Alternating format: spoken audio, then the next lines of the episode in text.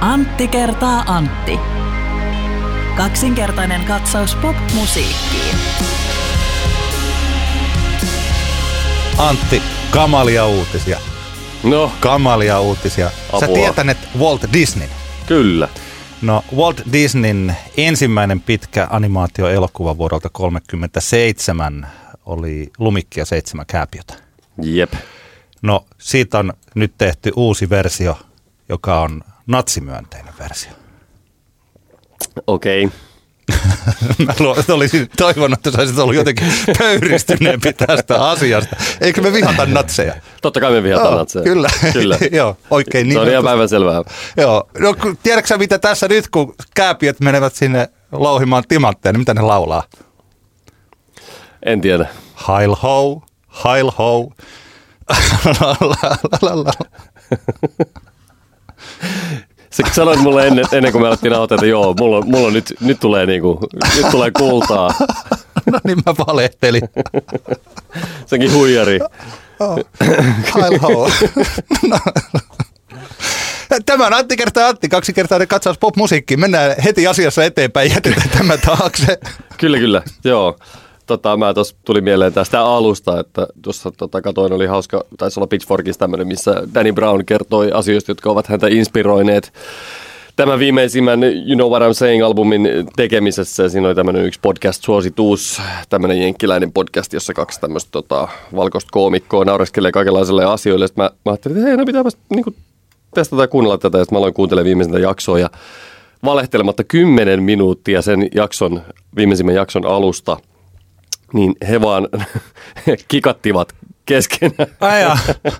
Erittäin hieno ko- konsepti. Your Mom's House, tämmöinen tota podcast. Mä annan ehkä sille toisen mahdollisuuden vielä, koska Danny Brown on niin kova, niin kaikki mitä hän suosittelee, niin ne ei kiinnosta ehdottomasti. Mutta, tota, mutta semmoista, että kaikenlaisia podcasteja sitä maailmaan mahtuu. Muun muassa tämä meidän Antti kertaa Antti podcast tässä vastapäätä. Minua istuu Antti Granlund. Hei. minua vastapäätä istuu Antti Hietala. Kyllä, tervetuloa seuraamme.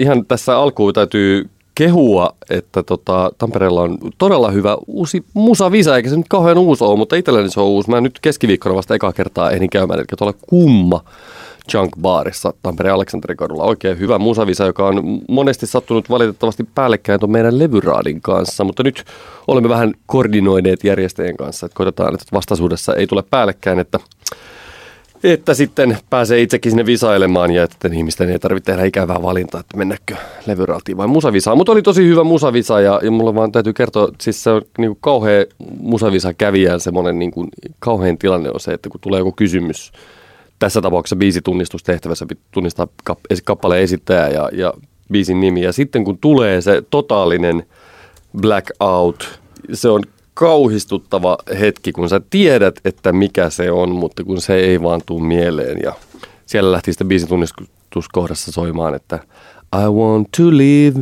where soul meets body and let the sun wrap its arms around me and ja niin poispäin. Ja mä olin sellainen, joo, no niin mä tiedän, että tämä on soul meets body. Ja sitten mä olin miettinyt, että voi helvetti, mikä tämä esittäjä on.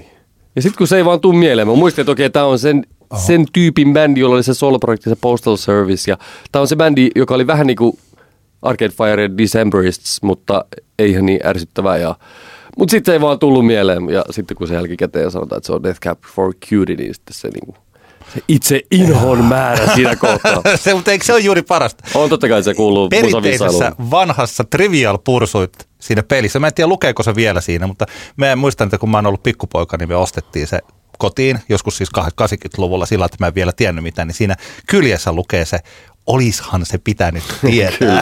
se liittyy tähän. Kumman näin. Musavisa on myös Facebookissa. Mä katsoin toissapäivänä näitä edellisen mm. Musavisan kysymyksiä. Mulla oli sellainen olo, että oi, että mä kyllä tietäisin näistä paljon, kunnes päästiin näihin musiikkinäytteisiin, josta me tietäisin Joo. varmaan aika vähän. Et näyttää hyvältä, Oli, oli, ei, ei oli mikään visa, vaan tosi ei, laajasti. Ei, laajasti oli, oli myös semmoista tyhjän päivästä, tämän päivän poppia mukana myös. Tyhjän päiväistä. Ja tota, mutta, mutta siis keskiviikkoisin, ilmeisesti joka toinen keskiviikko Kumma Junk Bar. Kannattaa mennä tsekkaamaan, tosi, tosi hyvä. Ja siinä oli hauska semmoinen lisä, että niillä oli tämmöinen salamakierros aina kahden näiden varsinaisen kierroksen alussa, jossa sitten tota, piti niin kuin taputtamalla heti kun tunnisti kappaleen. Nyt oli teemana kauhubiisitunnarit ja tota, itse tunnistin Suspirian sieltä sitten. Sain yhden kaljalipukkeen siitä hyvästä, se oli hieno. Wow. Kyllä. Kuulostaa tosi hienolta. Mm. Meidän edellisessä jaksossa suomalaisen valtavirran uusia jakoja ja vuosikymmenen tanssittavimpia hipsteridiskobiisejä. Mä laitoin sen hipsterisiä, kun sä itse käytit. Joo, joo, totta kai. niin, mm, siinä oli, mä jo siinä podcastin aikana sanoin, että tämä mun teoriani nyt näistä erilaisista valtavirtajutuista, että tämä on vähän hataralla pohjalla, että mm. tämä ei välttämättä mene ihan niin. Ja onneksi sitten taas Pennas Timo, eli meidän Suomen listaguru, johon kaikki viittaavat, joita listat kiinnostavat, niin häneltä pyysinkin kommenttia ja hän kommentoi liittyen siis tähän, että kun tällä hetkellä Spotify Top 50-lista on kansoitettu vain elämää biiseillä, mutta nämä vain elämää biisit eivät soi radiossa lainkaan. Eli että onko tässä tulossa tällainen Spotifyn oma valtavirta ja radion oma valtavirta. Olishan mun oikeastaan, olishan se pitänyt tietää, mm. tämähän on ollut mun yksi oma teoriani jo aikaisemmin, eli että kotimaisen musiikin jyrääminen radiossahan on vähentynyt. Mm. Eli että 20 kuunnelluimasta enää kaikki ei ole kotimaista, vaan siellä alkaa olla yhä enemmän ja enemmän ulkomaisia biisejä. Niin. niin kyllähän ne biisit, jotka on siellä soitossa, niin ne on sitten näin pääsääntöisesti myös Spotifyn soitettuja. Vaikkapa Nothing Breaks Like a Heart on hyvä esimerkki niin, sellaisesta niin, niin. kappaleesta, joka on ollut ihan tajuton Spotify-hitti ja ihan tajuton radiohitti Suomessa myös. Timo Pennonen kommentoi näin, että tuo radio- ja Spotify-suosikkien eroavaisuus liittyy kyllä vahvasti vain elämään sesonkiin. Tänä ja viime vuonna on ollut jopa entistä enemmän biisejä, jotka pärjää hyvin sekä että kotimaisista Pyhimys, Viskari ja JVG, jonka radiosuosio oli aiemmin aika satunnaista, ja ulkomaisista esimerkiksi siis biiseinä Seniorita, Sweet But Psycho, Shallow, Avicii, SOS ja tuoreena tapauksena Dance Monkey, joka soi tosi hyvin radiossa ja on tällä mm. hetkellä taitaa olla, ainakin kun viimeksi katoin, niin oli vielä Spotifynkin ykkösenä. Eli se teoria voi unohtaa siis tällainen, tällainen paitsi nyt, että tota, no joo, kyllä se toki on olemassa ehkä jotain Spotify-hittejä, jotka ei soi radiossa mm. ja jotka ei sovi sinne ja niin edelleen ja niin edelleen. Mutta yksi iso syy siihen, miksi ne Spotify-hitit nykyään keräävät kuuntelua. Aikaisemmin ne on kerännyt tosi paljon toistoja, mutta ne on ollut niissä hittiradioissa, mm. eli Luuppi, Kissi, Energy, jotka ei kerää niin paljon kuuntelua. Mutta koska se on se Radionova, joka ottaa aikuiselle yleisölle sieltä, eli tämä tällainen 2554 yleisö tykkää kuunnella myös, vaikka Dance Monkey kelpaa heille – niin. tai vaikka Nothing Breaks Like a Heart tai ehkä Seniori, että ne kelpaa sinne, niin sieltä tulee aina per yksi soitto, niin sieltä tulee niin hirveä määrä sitä kuuntelua, koska yhtä biisiä kuuntelee siellä voi olla parisataa tuhatta ihmistä niin kuin, niin kuin niin, niin tästä syystä myös se radiokuuntelu on niin suurta. Ok, toi oli se yksi asia, joka siinä, Kyllä. siinä tota... Kiitos Pennanen, hyvä tarkennus. Joo, erittäin, erittäin hyvä. Mutta me olemme nyt mielenkiintoisessa. Mua jopa hieman jännittää tämän kertaiset aiheet ja mitä niistä tulee sen takia, että nyt meillä on käsittelyssä kaksi artistia, jotka ovat sekä jotenkin tässä bisneksessä, eli kaupallisessa puolessa nivoutuneet siihen kiinni, joilla on kaupallista menestystä näillä ihmisillä paljon – ja jotka kuitenkin on sellaisia, että meillä ehkä tällaisessa jokapäiväisessä kotikuuntelussa niin kumpikaan näistä artisteista ei hirveästi viihdy. Mm-hmm. Sillä mulla ehkä vähän enemmän toinen, toista me ei kuunnella vapailla varmaan juurikaan. Eli toinen on pyhimys ja toinen on stereo. Stereo on siis Halo Helsinki yhtyeestä tuttujen soittajien ja laulun tekijöiden Leo Hakasen ja Jere Mattilan EDM-duo. He tulivat isosti ulos tämän vuoden helmikuussa, taisi olla ensimmäinen päivä helmikuuta, jolloin sitten oli tämmöinen media-ulostulo. Ja lanseeraus. Lanseeraus niin sanotusti. Ja Stereo on julkaissut tässä tämän vuoden aikana lukuisia kappaleita Spotifyssa, tai siis, niin, siis julkaissut kappaleita, miten ne nyt yleensä julkaistaan, missä ikinä. Joo. niin, tota, mun pitää kerätä itseni. Kerää. Ja osa näistä kappaleista on ollut varsin vähällä kuuntelua. Osa ei ole kerännyt juuri minkäänlaista suosiota ja yksi kappale on juuri nousemassa mahdollisesti aika isoksikin hitiksi. Yksi iso hitti heillä on, eli tämä vuosien päästä, joka oli siinä ensimmäisessä biisiryppäässä, oliko se nyt sitten kolmen kappaleen EP, joka silloin ilmestyi. Eli Stereofeat että vuosien päästä. Se on striimannut nyt jo yli 7 miljoonaa, eli oikein kivasti, ja se on soinut radioissa tosi hyvin. Se on tällä hetkellä yhä radio Suomi-popissa, taisi olla ihan prime teho rotaatiossa. Mm. Se on muuten jännittävää nyt huomaan, että, että ihan ensimmäinen julkaisuhan taisi tulla silloin, kun tuli Spotify, niin tuli kaksi biisiä. Joo. Ja ne oli mun mielestä juurikin tämä vuosien päästä ja sitten tämä aivan käsittämätön 74-niminen kappale. Ja se niin sanotusti se julkaisu on, on poistunut Spotifysta ja se on korvattu tällä kuuden biisin kokonaisuudella sitten, jossa on juurikin esimerkiksi nämä molemmat kappa- edellä mainitut kappaleet ja sitten vaikka Samu Haberin kanssa tehty Sä saat mut palasiksi Joo. ja niin poispäin. Joo, kyllä. Ja se sä, sä saat mut palasiksi, siitä on luultavasti tulossa hitti. Mä perustan tämän siihen, että se on lähtenyt soimaan nyt iskelmällä ja novalla. Se on soinut Suomipopin illoissa ja mä en tiedä, nyt tällä hetkellä se on holdissa, kun me puhutaan tässä loka-marraskuun vaihteessa, mm. niin se ei soi nyt juuri Suomipopilla, mutta kun se toinen biisi soi siellä, niin nyt nähtäväksi jää, että tuleeko jossain kohtaa se toinen stereo siihen tilalle. Jos näin tulisi, niin siitä on tulossa sit sitä kasvaa mahdollisesti suurempikin hitti. Ja kun puhutaan hiteistä, niin silloin puhutaan tässä tapauksessa, että tämä on ihan oikeasti hitti. Tämä siis on radion kautta tämä niin sanottu IMP, jota tuolla radiomonitor mittaa on 62 miljoonaa. Eli se on soinut oikeasti paljon siellä. Joo. Ja kaikkinensa tämä, siis tota, tämä Samu Haaberin Sä saat mut palasiksi on kuunneltu nyt 16 miljoonaa kertaa radiosta ja nämä muutkin biisit jonkun verran. Yhteensä voidaan puhua noin sadasta miljoonasta kuuntelusta radion kautta. Joo. Tai oliko se yhteensä, jos siihen ottaa Spotify mukaan. Eli jos vertaa tällaisiin muihin tulokkaisiin – esimerkiksi tähän yhteen tyttöduo, josta me ollaan puhuttu aika paljon, mm. niin siellä Katsotaan, pystytäänkö, ole, pystytäänkö olemaan mainitsematta. Joo, niin se on suurin piirtein, mä laskeskelin eilen näitä, niin streamit plus radiokuuntelut, niin on noin 20 miljoonassa, mm. ja vaikka Jesse Markin on noin 10 miljoonassa. Aivan. Eli tällainen stereo 100 miljoonaa, niin toi yksi kappale on kyllä nimenomaisesti tämä vuosien päästä, niin on pelastanut paljon sitä heidän, että he ovat varmaan hakeneet hittejä. Kaikesta päätellen asia on Joo. tota, mä koitan tässä kohtaa karistaa harteiltani ja naamastani ja aivoistani kaiken ylimääräisen negatiivisuuden. Venää pieni hetki. Mm-hmm. Nyt, ne, nyt ne katos ja nyt me voidaan sitten miettiä, mä haluan kysyä että miksi me puhumme nyt stereosta? No stereosta puhutaan sen takia, että tiistaina 29. päivä lokakuuta Ping Helsinki järjesti tällaisen tapahtuman tai seminaarin, joka sitten myös striimattiin, jossa käsiteltiin sitten Stereon lanseerauskampanjaa. Ping Helsinki on heidän netissään pinghelsinki.fi kuvailivat itseään seuraavalla tavalla. Ping Helsinki on täysin riippumaton vaikuttajamarkkinoinnin asiantuntija – Tuomme vaikuttajamarkkinoinnin tulokselliseksi osaksi yrityksen liiketoimintaa. Toimimme yhteistyössä sekä itsenäisten vaikuttajien että vaikuttajatoimistojen kanssa. Verkostomme tavoittaa yli 1500 vaikuttajaa Suomesta ja maailmalta. Ennen vanhaan puhuttiin influenssereista, mutta sitten kun nykyään se tuntuu niin naurettavalta, niin nykyään puhutaan sitten vaikuttajista. Just. Ja siis tässä tapauksessa nyt sitten mielenkiintoisella tavalla stereo jos mä oon oikein ymmärtänyt, niin katsotaan yhdeksi vaikuttajaksi Joo, niin ainakin Jere tässä. ja Leo Hakanen. Kyllä, kyllä. Ja he itse tämän stereo seminaariosuuden tästä. Se on siis aika lyhyt ja me voidaan linkata, se on ainakin tällä hetkellä vielä YouTubessa, että sen koko jutun voi sieltä käydä katsomassa niin, että pääsee siihen alkulähteelle. Mä oon tosin tehnyt siitä muistiinpanot ja käydään sitä tässä läpi.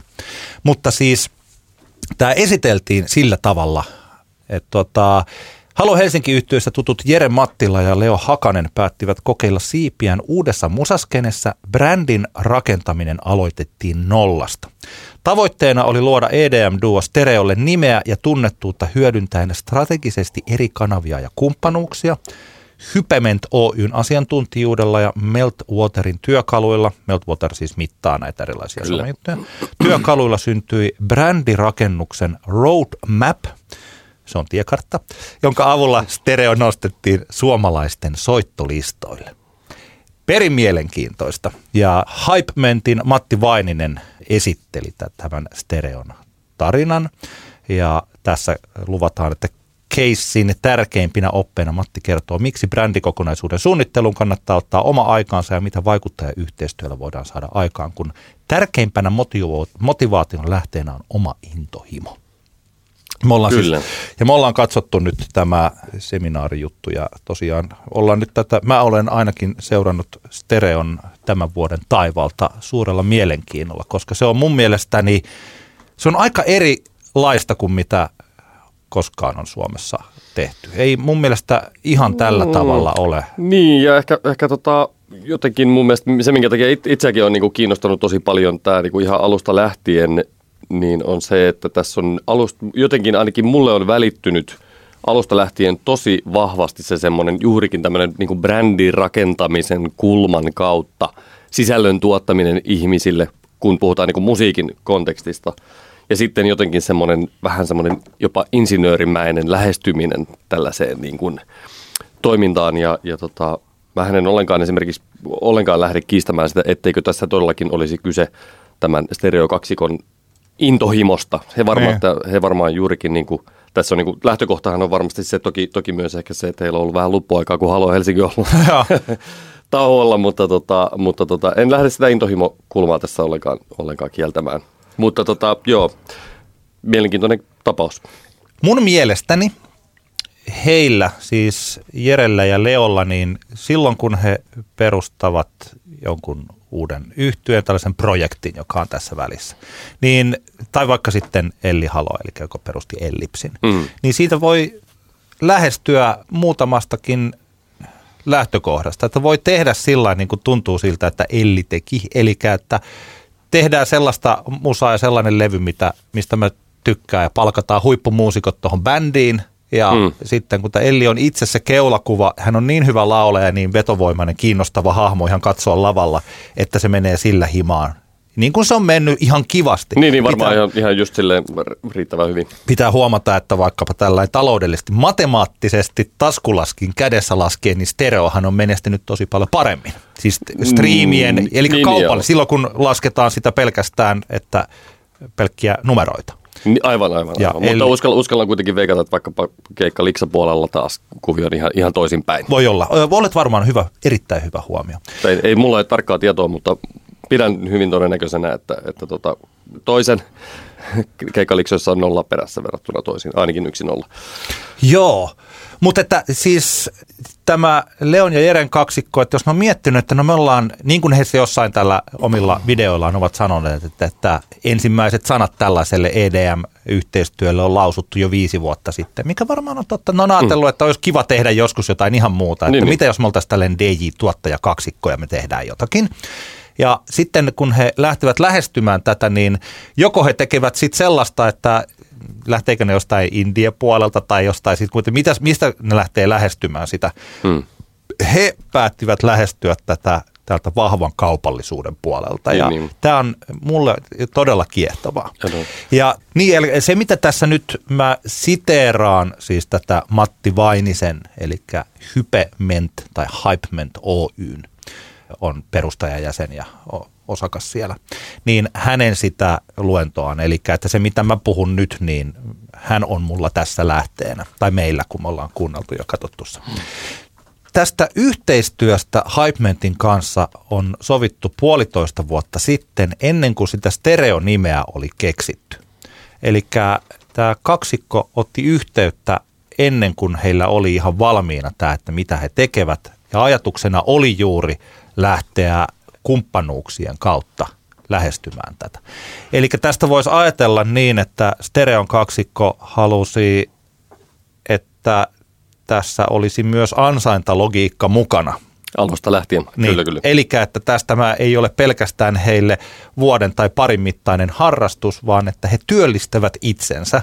Ja käyttäen vipuvartena tätä heidän Halo Helsinki-taustaansa – ja sitten siitä seuraavia odotuksia tai tiettyä lupausta, että he saavat ainakin keikkoja ja siis tällaisia myytyä tai ajatukset, että heillä on olemassa tällaista pääomaa, mm. aineetonta pääomaa, joka tulee siitä heidän taustastaan, niin he pystyvät sitten haalimaan itselleen oikeita yhteistyökumppaneita ja Hypement Oy sitten he kutsuivat auttamaan tähän siinä, että miten he saavat tämän puolen siitä kuntoon. Ja tosiaan tämä, mitä tässä sanotaan, että brändin rakentaminen aloitettiin nollasta, niin se tulee tuolta Ping Helsingin kautta. Kun mä kaksi kertaa sen kuuntelin, niin ehkä se tuli vähän enemmän heidän sieltä Ping Helsingin kautta kuin sitten vaikka täältä Hypementista, että kyllä se aika hyvin tämä – Matti Vaininen sanoi, että eihän se tietenkään ihan nollasta ole mm. juuri tästä syystä, että kun siinä on se Halo Helsinki-tausta, että on olemassa tietty odotus. Mutta kyllä se kuitenkin piti tehdä uusi yhtyö olemassa olevista muusikoista. Niin, niin sillä tavallahan se nollasta aloittaminen pitää paikkansa, mutta, mutta tosiaan niin kuin sanoit, niin kun mä mietin tätä kokonaisuutta vaikka, vaikka tämän niin kuin stereon osalta ja sitä, että mitä tästä niin kuin jää jäljelle nyt sitten, kun stereo niin. niin sanotusti jää tauolle, kun Halo Helsinki palaa ja niin poispäin, niin eihän siitä jää välttämättä kauhean paljon muuta kuin se Halo Helsinki tavallaan niin kuin siihen liittyvä, siihen saagaan liittyvä osio, koska tota, ainakin miten, miten tämä Matti kertoo tässä hänen presentaatiossaan oli se, että ainakin hän asettelee asian näin, että ennen kuin yhtäkään biisiä oli kuultu, niin diilit oli vaikkapa Red Bullin kanssa ja festivaalikeikkoja oli buukattu, niin kyllähän se kertoo tietenkin hirveän paljon siitä, että se mikä niin stereo-brändin ytimessä on, joka on mun mielestä juurikin se, että kyseessä on Suomen suosituimman ja isoimman bändin kaksi jäsentä, niin se on siinä ytimessä. Ja, ja tota, jos mä mietin vaikkapa, jos ajatellaan Halo Helsinki, he aloitti, aloittivat 2006 ja silloin voidaan sanoa, että silloin esimerkiksi se bändi aloitti jossain määrin nollista. Ei sekään tavallaan, niin kuin jos, jos mietitään niin kuin, miten yleensä ihmiset aloittaa niin kuin musan tekemistä tai bändejä, niin sekään ei, ei voida sanoa, että sekään ihan täysin nollasta lähti, koska silloin kuitenkin kyseessä Kyseessä kuitenkin Leo Hakanen on Gabi Hakasen poika, niin. joka Gabi Hakanen, joka on, on pitkän linjan todella suuri niin kuin mu- musiikkivaikuttaja. Ja mä muistan silloin se oli varmaan 2006 tai 2007, olin silloin Tampereen klubilla duunissa, kun Halo Helsinki soitti ensimmäisen Tampereen keikkansa ja siellä oli ehkä, ehkä 15 maksanutta.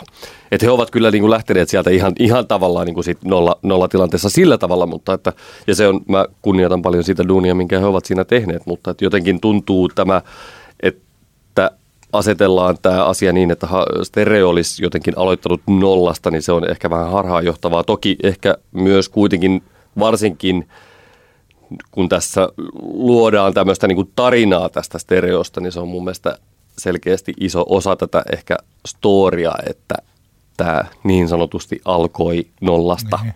Et jotenkin tulee mieleen, mieleen, että jos Coca-Cola Company ilmoittaa, ilmoittaa, että hei, meillä on tulossa uusi virvokejuoma, ja, ja tota noin, niin sitten eihän hekään aivan silleen varsinaisesti niin. nollista lähde. Plus, että mä, mä kuitenkin ehkä vähän, vähän tota noin, niin mulla jotenkin kyyniko tässä hiipii vaan siinä mielessä, että okei, että, että kun Halo Helsinki oli niin massiivisen suosittu bändi ja tulee olemaan jatkossakin, kun he musiikkia taas tekevät ja keikkoja tekevät, niin, niin se, se paine eri tahoilla – tai se houkutus lähteä tämmöiseen niin stereokeissinkin mukaan yhteistyökumppaneina, niin se on aika kova, koska on tiedossa kuitenkin se, että nämä on Halo Helsingin tyyppejä.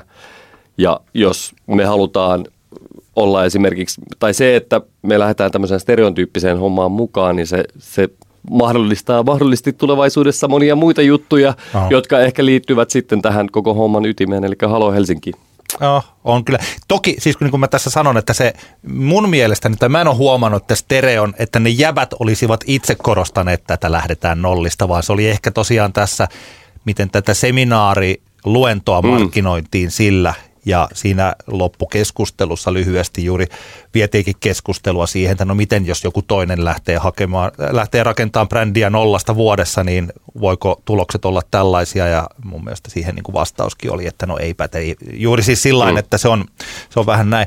Mutta se, että minkälaisia yhteistyökumppaneita he sitten tähän saivat, se oli, tämä on mielenkiintoinen lista. Eli tämä yhteistyökumppani lista nyt tämän seminaarin perusteella on siis, nämä on solmittu ennen kuin musiikkia on ollut olemassa. Tai ainakaan musiikkia on voinut olla olemassa jo vaikka viiden vuoden takaa, mutta tästä musiikkia ei ole ainakaan julkaistu. Ja Red Bull on ollut se iso. Sitten Genelec, Lindberg, J. Lindberg on ollut tässä vaatesponssina. Vallilla Music House, no se on Gabi Hakasen levyyhtiö. Sony Music, totta kai, koska Sony Music on ollut tässä taustalla myös Halo Helsingissä. Ja Nelonen Media on sitten ollut tota, yhteistyökumppanina tässä mukana. Kyllä. Niin kuin media-yhteistyökumppanina. Ja varsinkin tämä Red Bullin osuus, tämä Red Bullin iso osuus tässä on perin mielenkiintoinen. Mä en oikeastaan Red Bullin tähän koko siihen, että minkälainen firma se on, niin mä en hirveästi ollut tutustunut ennen hmm. tätä, muuta kuin tietysti siihen, että Red Bull on formulasponssi ja energiajuoma. Mutta että Red Bull on sosiaalisessa mediassa ja tällainen jakelukanavana nykyään aika merkittävä. Ja esimerkiksi mulla oli täysin uusi tieto, että Red Bullilla on oma studio vaikkapa, tai omat studiot Amsterdamissa. Ja tähän diiliin kuuluu muun muassa se, että jäbät olivat siellä äänittämässä kappaleitaan Red Bullin studiossa. Kyllä, kyllä. Ja, tota, Red Bullin, itse on tullut sitä seurattua aika paljonkin, lähinnä ehkä jonkun niin Red Bull Music Academyn kautta joka muuten ilmeisesti nyt on, on lopetettu. Eli tämä on, se on ollut tämmöinen, joka tarjoaa nuorille lahjakkaille musan tekijöille mahdollisuutta niin kuin verkostoitua ja he ovat leirejä järjestäneet ja, ja työpajaa ja, ja tota, erittäin niin kuin kovien, kovien tekijöiden kautta tämmöistä myös opetusduunia. Niin tota, mun mielestä niin kuin Red Bull on, on aikaisemmin ainakin pyrkinyt vähän profiloitumaan semmoiseen niin kuin tavallaan edelläkävijä musan tekijöiden niin kuin he ovat semmoisen tyyppisiä nostaneet. Ja sitten esimerkiksi he ovat olleet tota, jotenkin musta tuntuu, että, että siinä on ollut aina, aina vähän semmoinen tavallaan semmoinen aika niin kuin viileä, pyrkimys semmoinen niin kuin viileyteen siinä niin kuin niiden, niiden tekemisessä. Ja kyllä mun täytyy sanoa, että silloin kun se stereo on esimerkiksi nämä heidän niin kuin dokumentit ja, ja livepätkä tuli tuonne niin Red Bullin YouTubeen, niin kyllä mä, kyllä mä ihmettelin sitä, että miksi, me, miksi yhtäkkiä – Miksi kaikista esimerkiksi suomalaista artisteista Red Bull ottaa tämmöisen iskelmä EDM-kaksikon? Niin. Mutta ehkä siinä on sitten koettu markkinoinnillinen arvo sitten Red Bullilla. Ja niin kuin tässä, tässä tota Ping Helsinki-presentaatiossakin mainitaan, niin, niin tämä yhteistyö oli tämmöistä monipuolista, että he olivat joissain, joissain Extreme Sport-kilpailussa tuomareina ja kaikenlaista, kaikenlaista muuta hässäkkää siinä sitten päällä, mutta kyllä se oli vähän, vähän niin kuin yllättävä juttu. Joo, siinä oli vaikka siis, että Red Bull on järjestää tällaisia mäkiautokisoja, niin siellä tosiaan Leo ja Jere olivat tuomaristossa ja sitten siinä kisan jälkeen heittivät keikan käsittääkseni. Ja sitten oli joku tämmöinen mäkijuoksujuttu, kun he ovat hyvässä fyysisessä kunnossa, niin Kyllä. ollut siellä myös. Eli tällainen, ja siis tämähän on siis, tämä on nykyaikaa, tämä on siis sillä molempiin suuntiin mennään. Sekin oli jännittävää, että Red Bullilla on 400 erilaista konseptia omassa arkistossa, että sieltä he kaivoivat, että mikä voisi sopia stereolle. Ja sieltä löytyi, mitä sanottiin, mä en ole ihan varma, että mikä tämä oikein oli. Sanottiin, että off-location videota, että jossain joku rähjäinen autotalli niin, ja siellä sitten niitä, kuvataan. se on toi Stereo 74 Live, mikä tuolta tota Red Bullin YouTubesta löytyy, joka Joo. on vaan tuommoinen tuommoinen niin sanottu live, live tota video, jossa he esiintyvät tämmöisessä rähjäisen oloiseksi maskeeratussa autotallissa. Joo, joo se on ei, ei, sen, ei sen kummempaa. Ja tosi tässä, nämä, he menivät Hongkongin kuvaamaan näitä promovideoita. Mutta se oli ilmeisesti heidän niin oma, näin mä ymmärsin, joo. että se on ollut niin kuin, tavallaan jätkät on omasta bussista sijoittanut sen verran, että, että okay, sinne on sitten lennätetty tekijöitä, korjatkaa jos olen, olen väärässä, mutta, tota noin, niin, mutta se, oli, se oli lähinnä semmoinen, että jatkat halusivat itse panostaa tämmöiseen niin kuin markkinointimatskuun sit siinä Joo. alkuvaiheessa. Joo, ja sitten he olivat itse ovat luoneet tämän stereo-imagon, tämän mukaan ainakin, mihin liittyy kyllä, tämä kyllä. logo ja sitten nämä tämmöiset niittinahkatakit. Ja tämä oli tästä niin kuin black or dark gray slim denim pants, shredded look leather shoes. En ole itse rakentaneet tämän tällainen Yksi asia, mitä mä oon tässä miettinyt, että onkohan tässä sellaista, että Leo ja Jere tulevaisuudessa, että jos he rupeavat tuottamaan vaikka muita artisteja tai tekemään tällaista puolta, niin mikä olisikaan parempi keino opetella kuin käyttää tosiaan tätä tällaista omaa sosiaalista pääomaa ja tehdä itse, olla itse koekaniinina siinä kyllä, ja kyllä. katsoa, että miten tämä lähtee, että jos he tulevaisuudessa hyvä, tekevät jotain vastaavaa. Toi on ihan hyvä, hyvä, hyvä kyllä kulma tähän, koska itsekin olen miettinyt paljon, että miksi, mutta toihan voi hyvinkin pitää paikkansa, että siellä on jätkät on kerännyt kerännyt niin sanotusti koke, kokemusta. Mutta täytyy sanoa noista niin nahkatakeista pitää mainita, että, että tota, se on ihan siistiä, että jätkillä on oma nahkataki, mutta täytyy mainita, mä en tiedä, oliko mä maininnut aikaisemmin, mä ehkä jossain jaksossa mainitsin tästä norjalaisesta hittinikkarit sketsisarjasta, joka on, löytyy edelleenkin Areenasta ja siellä on aika semmoinen hauska, hauska sketsi liittyen tämmöiseen EDM-kaksikoiden mustiin nahkatakkeihin.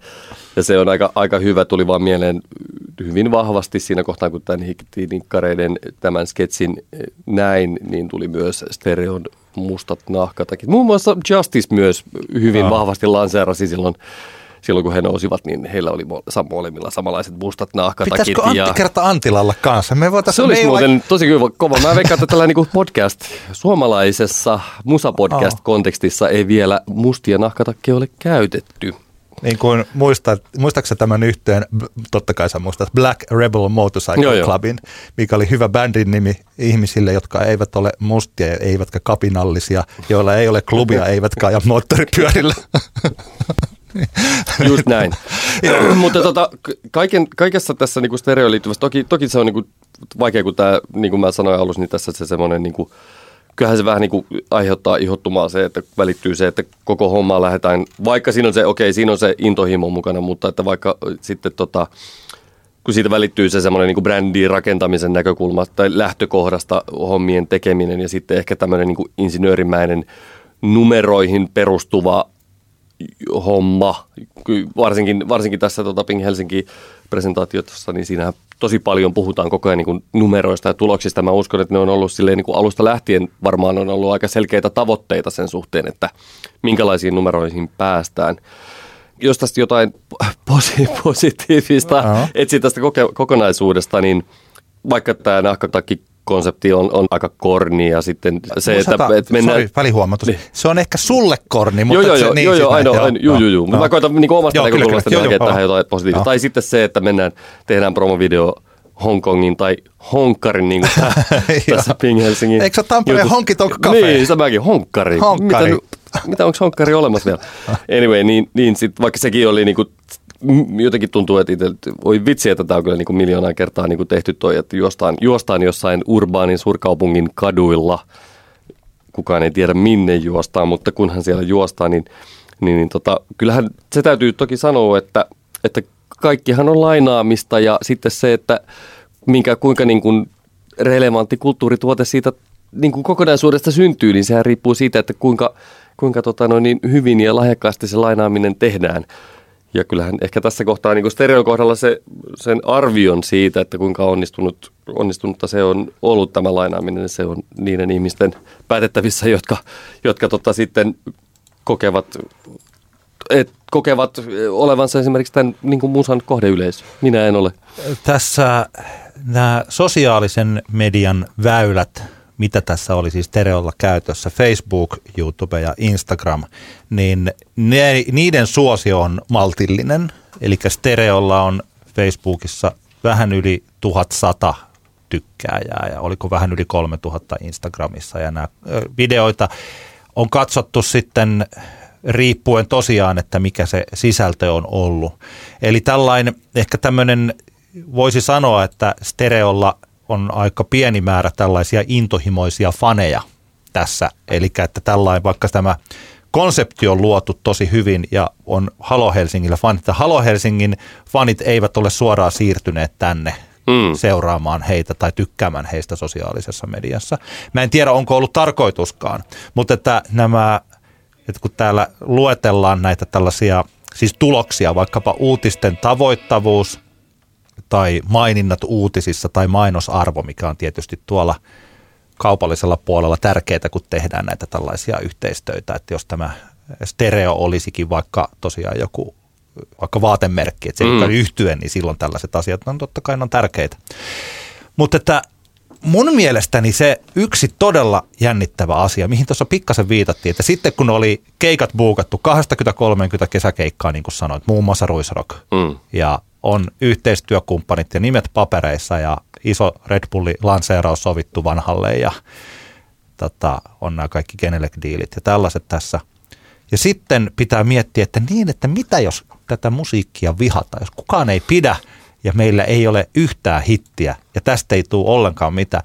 Että kyllä tällainen, että vaikka tuossa voi ajatella, että no siellä on isot bisnekset taustalla tai niin tungettu ihmisten korviin, niin ei sitä hittiä ei kuitenkaan voi ihan siis, ehkä noita Spotify-striimit voi, jos olisi jotain, jos ruvetaan uskomaan. Sitten menee vähän tällaiseksi niin salaliittoteoria puolelle, jos lähdetään puhumaan siitä, että striimit tehdään ja radiosoitot tehdään ja siis tällainen. Niin mun mielestäni kyllä Leo ja Jere ovat laittaneet siinä suhteessa itsensä ja sen niin kuin maineensa likoon, että kun on rakennettu tämmöinen valtava EDM-sirkus tähän ennen sitä sisältöä, ja että jos siellä ei olisi ollut yhtään hittiä, niin tämä oli siis, tämä olisi vuoden 2019 4R, 4R, mm. neljä ruusua englanniksi. Siis tämä olisi siis sellainen, josta voisi olla vaikea sitten taas palata sinne Halo Helsinkiin, kun jotkut siellä nauraisi, että haha, stereo. Niin, kyllähän toi vuosien päästä selkeästi tässä on aika lailla niin kuin pelastanut tämän projektin.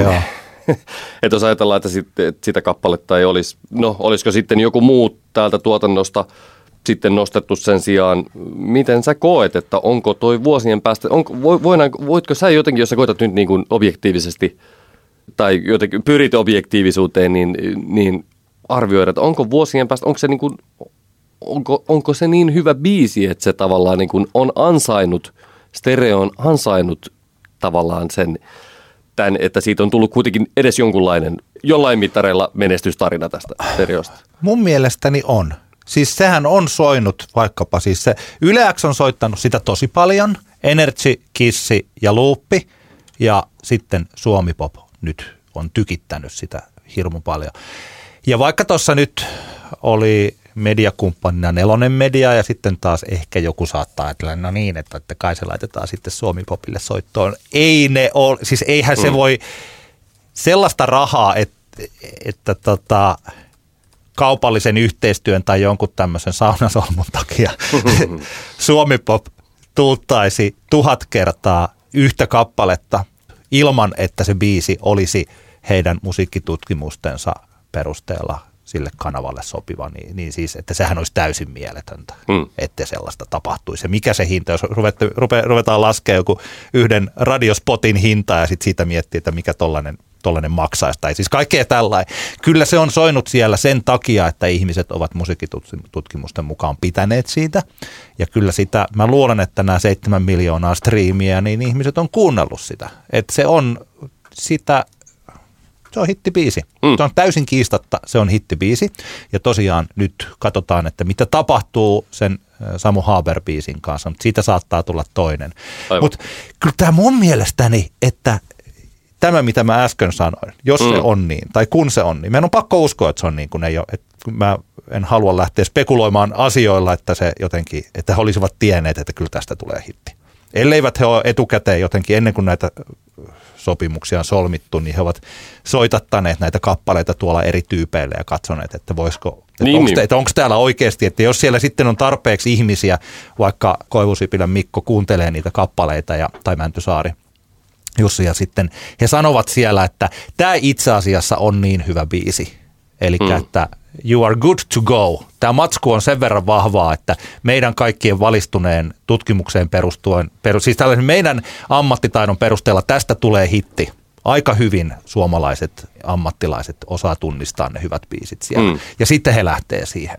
Niin tällainen mahdollinen, tällainen backup siinä on, tai ainakin voisin toivoa, että on, koska muutenhan tämä olisi ihan hirvo arpapeli ja siis sellainen niin. kauhean gamble. Niin, mutta sitten taas kuitenkin me unohdetaan tässä, niin kuin joku, joku tästä stereosta kirjoittikin jossain kohtaa, en nyt muista kuka, joku, joku toimittaja se oli, niin kyllähän tämä tavallaan joku niin hirveän turvallinen projektihan tämä on ollut näille henkilöille, koska vaikka se olisi flopannut, niin kuitenkin on aina ollut tiedossa, että se Halo Helsingin paluu tulee. Ja tämä projekti voidaan laittaa sitten pöytälaatikkoon ja siitä ei tarvitse välttämättä puhua niin hirveän paljon sen jälkeen. No nyt, me, nyt, nyt siitä voidaan, he voivat sitten niinku puhua siitä, koska siellä on kuitenkin se yksi hitti. Et sille totta kai ehkä jossain määrin uhkapeliä, mutta aika turvallista. Pienillä panoksillahan tässä sillä tavalla. Ei no. tämä ole mikään niinku high risk, high reward tyyppinen homma No vähän, millään mä, tasolla. Mä, mä, oon vähän, mä oon vähän eri mieltä, ei rahallisesti. Niin, niin. Rahallisesti se ei ole varmaan. Mä luulen, että, he, että pojat pärjää ihan hyvin Juu, juu, juu. siinä suhteessa, mutta kyllä se maine, kyllä se on siinä. Kyllä mä luulen, että he, mä en voi väittää tuntevani tätä kaksikkoa, mutta että mä ihan aidosti kyllä uskon, että he haluavat tehdä niin kuin suosit, tässä suosion mielessä, suosittua musiikkia ja siis haluavat tehdä ja tekevät niin kuin oikeasti sydämestään. Sitä. Joo, joo, Että Tehdään joo. tämä näin, että me pystytään, saadaan tästä kaupallista suosioa, saadaan kaikkea tällaista. Ja jos se menee päin persettä, niin on se aika, kyllä siinä on, on siinä panos, ihan aidosti. Kyllä, Niin, niin, kyllä mä luulen, että siinä on se henkinen panos on suuri. No joo, totta ja kai. Siis se he, he, sellainen, he ovat niin. ihmisiä ja niinku, Niin, siis niin tällainen. varmasti siis se, että jos Joo. se olisi niinku, kukaan ei olisi yhtään missään kiinnostanut, niin. olisi varmaan ollut niinku, henkisesti kova paikka. Mutta silti olisi kuitenkin se 75 festarikeikkaa ensi kesä päälavoilla tulossa, joka sitten ehkä vähän Joo. pönkittää jälleen sitä itse tuottoa. Et Ehkä. silleen niinku, sitä mä veikkaan, meinaan vaan, että ei, kun silleen aika turvallista. Ehkä tämä voisi olla sillain, että jos jonkun miljonääriperheen lapsi lähtee johonkin bisnekseen tai lähtee omille, seisoo omilla jaloillaan ja tekee kaiken itse, niin hän kuitenkin aika, aina tietää, että siellä on vanhemmat, jotka auttam, on auttamassa, niin kuin Pulpin Common People-kappaleessa. Eli että sinusta ei voi ikinä tulla samanlaista kuin meistä köyhistä, koska sä koska tahansa pystyt soittaa isällesi. Ja se koska tahansa voit Niin, niin. Tää heillä, nyt mä en puhu, kun tässä oli se sukulaisuussuhde, mä en tarkoita, että he voivat soittaa Gabi Hakaselle Mhm. isälleen, vaan että he tietävät, että he koska tahansa voivat sitten unohtaa tämän ja palata Halo Helsinkiin. Että Ei tässä sellaista niin kuin iso riski, että jos tämä menee pieleen, niin kuin Samu Haaper aikanaan, tämä perinteinen tarina, että myi talonsa ja panttas kaikki ja pisti kaikki yhden kortin Niin. varaton Sunrise Avenueen äh, suhteen ja sitten niin kuin, että sitten se lähti. Anyway, mä, mä vaan mietin nyt tätä, kun tässä nyt tästä stereosta puhutaan, että mitä, mitä meillä niin kuin jää tästä sitten käteen, kun tämä nyt varmasti sinne pöytälaatikkoon ainakin suurimmalta osin siirtyy, niin se, että okei, okay, jätkillä on ältsin hyvät kenellekin kajarit, jotka ne on saanut jo ennen kuin, varmaan ennen kuin yhtään biisiä on julkaistu. Sitten niillä on niin kuin Läjä Lindebergin farkkuja, ja sitten ne on ne mustat nahkatakit ja sitten varmasti se fiilis, että hei, tulipahan tehtyä, vähän siistiä, tehtiin yksi hitti, se on tosi kova juttu. Vähän ekstra rahaa sitten sinne säästötilille myös tässä niin kuin sivu, sivussa tullut. Ja sitten sitä tärkeää kokemusta heille siitä ehkä tämmöisen oman keisin kautta, että minkälainen tämmöinen konseptin rakentaminen, miten se niin kuin onnistuu ja, ja tota, millä tavalla näitä yhteistyökuvioita sitten tämmöisessä tilanteessa hoidetaan. Mutta että ehkä se sitten, mä mietin, että että mites, jos ajatellaan, että on, onko nämä kappaleet sitten semmoisia, että jääkö nämä eloon vuosien päästä tai sitten, että ö, sä saat mut palasiksi, niin onko ne semmoisia, että näetkö, että, että ne tulevat jäämään suomalaisen ö, pop-musiikin niin kuin historiaan? No sitä voi olla vaikea sanoa. Tässä kohtaa yhä mä saa nähdä. Se on niin kuin, tulevaisuuden ennustaminen on kiehtovaa, mutta välillä vaikeaa. Kyllä. Mä luulen, että sä saat mut palasiksi tulee olemaan yksi ensi vuoden isoista radiohiteistä. Okei. Se on julkaistu vasta puolivälissä elokuuta. Se on ihan nuori biisi. Eli tässä puoli vuotta, jos ajattelee tosiaan, että toi vuosien päästä, se on julkaistu silloin ensimmäinen päivä tota, helmikuuta. Että se on tasan puoli vuotta vanha biisi nyt. Ja se tosta vielä kasvaa. Ja mä luulen, että tosta tulee iso hitti kanssa. Mä näkisin toisaalta itse asiassa jopa aika valoisana stereon tulevaisuuden, että hehän voivat tällaisena tuottajakaksikkona, he voivat ruveta lanseeraamaan omia artisteja, tai siis tällaisia tarjota alustan aloittelevien artistien niin kuin fiittauksille, Mm. vaikkapa, jos ne tekee biisejä, ne ottaa vaikka tällaisia, niin kuin tämä jännittävä tosiaan, vaikka tämä Markus Salo, eh, Joo, mä elän kappale on stereo, Fiat Markus Salo, hän oli tämä The Voice of Finland-tyyppi, joka oli Olli Lindholmin tiimissä. Tiedän sen siitä, että onko se täältä Kangasolta Lempäälässä. Se on okay. meillä ollut 957 sen takia haastattelussa. Sini Jasemiin, siis tämän, niin kuin tällaisia, että stereohan voi hyvin tässä rinnalla jatkaa ja julkaista biisejä silloin toisia tällöin. Tehdä ehkä kesällä, jos Halo Helsingillä on joku keikkapaussi, niin voi tehdä, vetää sen DJ-setin Ruisrokissa Mm. siellä teltassa. Sehän muuten näissä keikoissakin pitää muistaa, että tuli, piti tuossa mainita. Et sellainen safetaus siinä oli, että hehän, nehän on ollut tosiaan tällaisia DJ-juttuja, että siellä on tullut siis tuttuja kappaleita ja siis tällainen, eli he eivät, niin, ne niin. keikat eivät ole koostuneet vain heidän omasta materiaalistaan, vaan Aivan. juuri tällainen modernia tuottaja DJ, se, siis tämän tyylistä. Siinä yhdellä videolla muuten sanovat, että ei ole Suomessa aikaisemmin tehty. Kyllähän nyt esimerkiksi Retroperian tai Oku Luukkainen nyt suomeksi tekee juuri tätä. DJ soittaa Ysärin musaa ja tekee siellä omia, on tehnyt omia biisejä ja niin, joo, niitä siinä koko ajan 500 DJ koko ajan Suomessa keikkailee, jotka myös itse tuottavat musiikkia. Niin, niin, niin, niin, Mutta ehkä sitä... tässä nyt täytyy aina pistää tämmöisen Joo. iskelmä niin, tällä... tota, pop-kontekstiin, että mitä asioita siellä on tehty. Niitä mustia, mustia omalla logolla olevia nahkatakkeja ei ainakaan minun muistikuvani ole suomalaisessa iskelmäpop-kentässä vähän aikaa nähty. Joo. Joo. Mun mielestäni tästä jäi siis yksi asia, mikä tulee jäämään muuten käteen. Tiedätkö, mikä se on? No. Tulokasemma. Aa. Voittivatko he se vai tuleeko he saamaan sen? Ei, ei vaan mä täytän mun profettia, että tulee voittaa. Aivan, eli meillä alkaa, meillä, meillä, meillä alkaa olla, juu, se on muuten ihan, mä veikkaan kanssa kyllä, jos pitää veikata, että kumpi saa tulla. Ehdottomasti stereo, juu, juu, ennemmin kuin Jesse Markin tai Maustetytöt niin kuin all day. Okei, okay, eli meillä on kriitikko Emma, Kisulle, tulokas Emma, Stereolle ja eiköhän tässä loppuvuoden aikana saada loputkin Emmat päätettyä etukäteen. Joo. Katsotaan. Mä, siis, miksi mä naureskelen tässä? Mä huom- siis totta kai me, mulla on niin erilainen.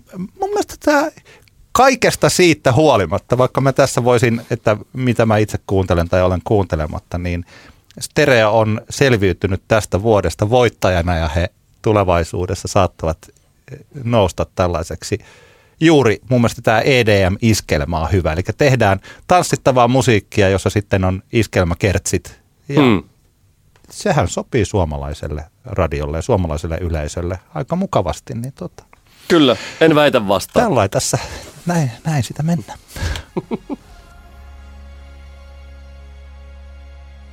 Siirtykäämme stereosta pyhimykseen ja Mikko cd ja pyhimyksen uuteen kappaleeseen Vittu Mikko.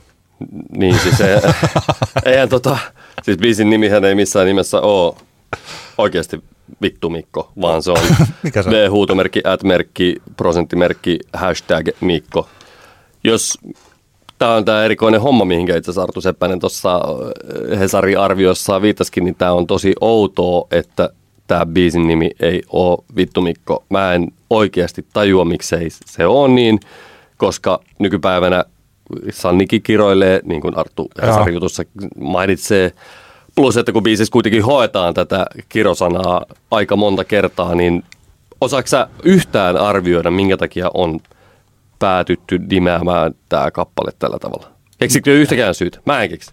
No mä luulen sen, että jos näkee vaikka pyhimyksen kappaleen jossain Spotifyssa tai tuolla YouTubessa siis sillä että ei siinä sitten tule kirosanaa siihen silmien eteen. Ja siis sillä, se on tapana, eikö se ole tapana laittaa siis tällainen niin, mutta, tähti, mutta, siis, tähti, mutta siis mä mietin vaan, mä vaan mietin sitä, että ollaanko me tilanteessa, jossa niinku, jos niinku Sannikin on hulluna rohkeampi tämmöisiä asioiden suhteen. En, mä, mä en ole mikään niinku pro-kiroilutyyppi. Kiroilen silloin tällöin, koitan opettaa lapsia, niin älkää nyt ainakaan liikaa kiroilko, mutta mutta tota noin, niin anyway, tämä on vaan outo juttu, joo, tää, sorry, no, sivuhuomio mentiin heti. mä tiedän, mä tiedän. No, mun mielestä oli ihan ok. Okay, joo, joo. joo, kyllä. Tuota, voidaan, puhua, voin... voidaan puhua selkeyden vuoksi nyt joo, vittu Mikko joo, viisistä. Kyllä.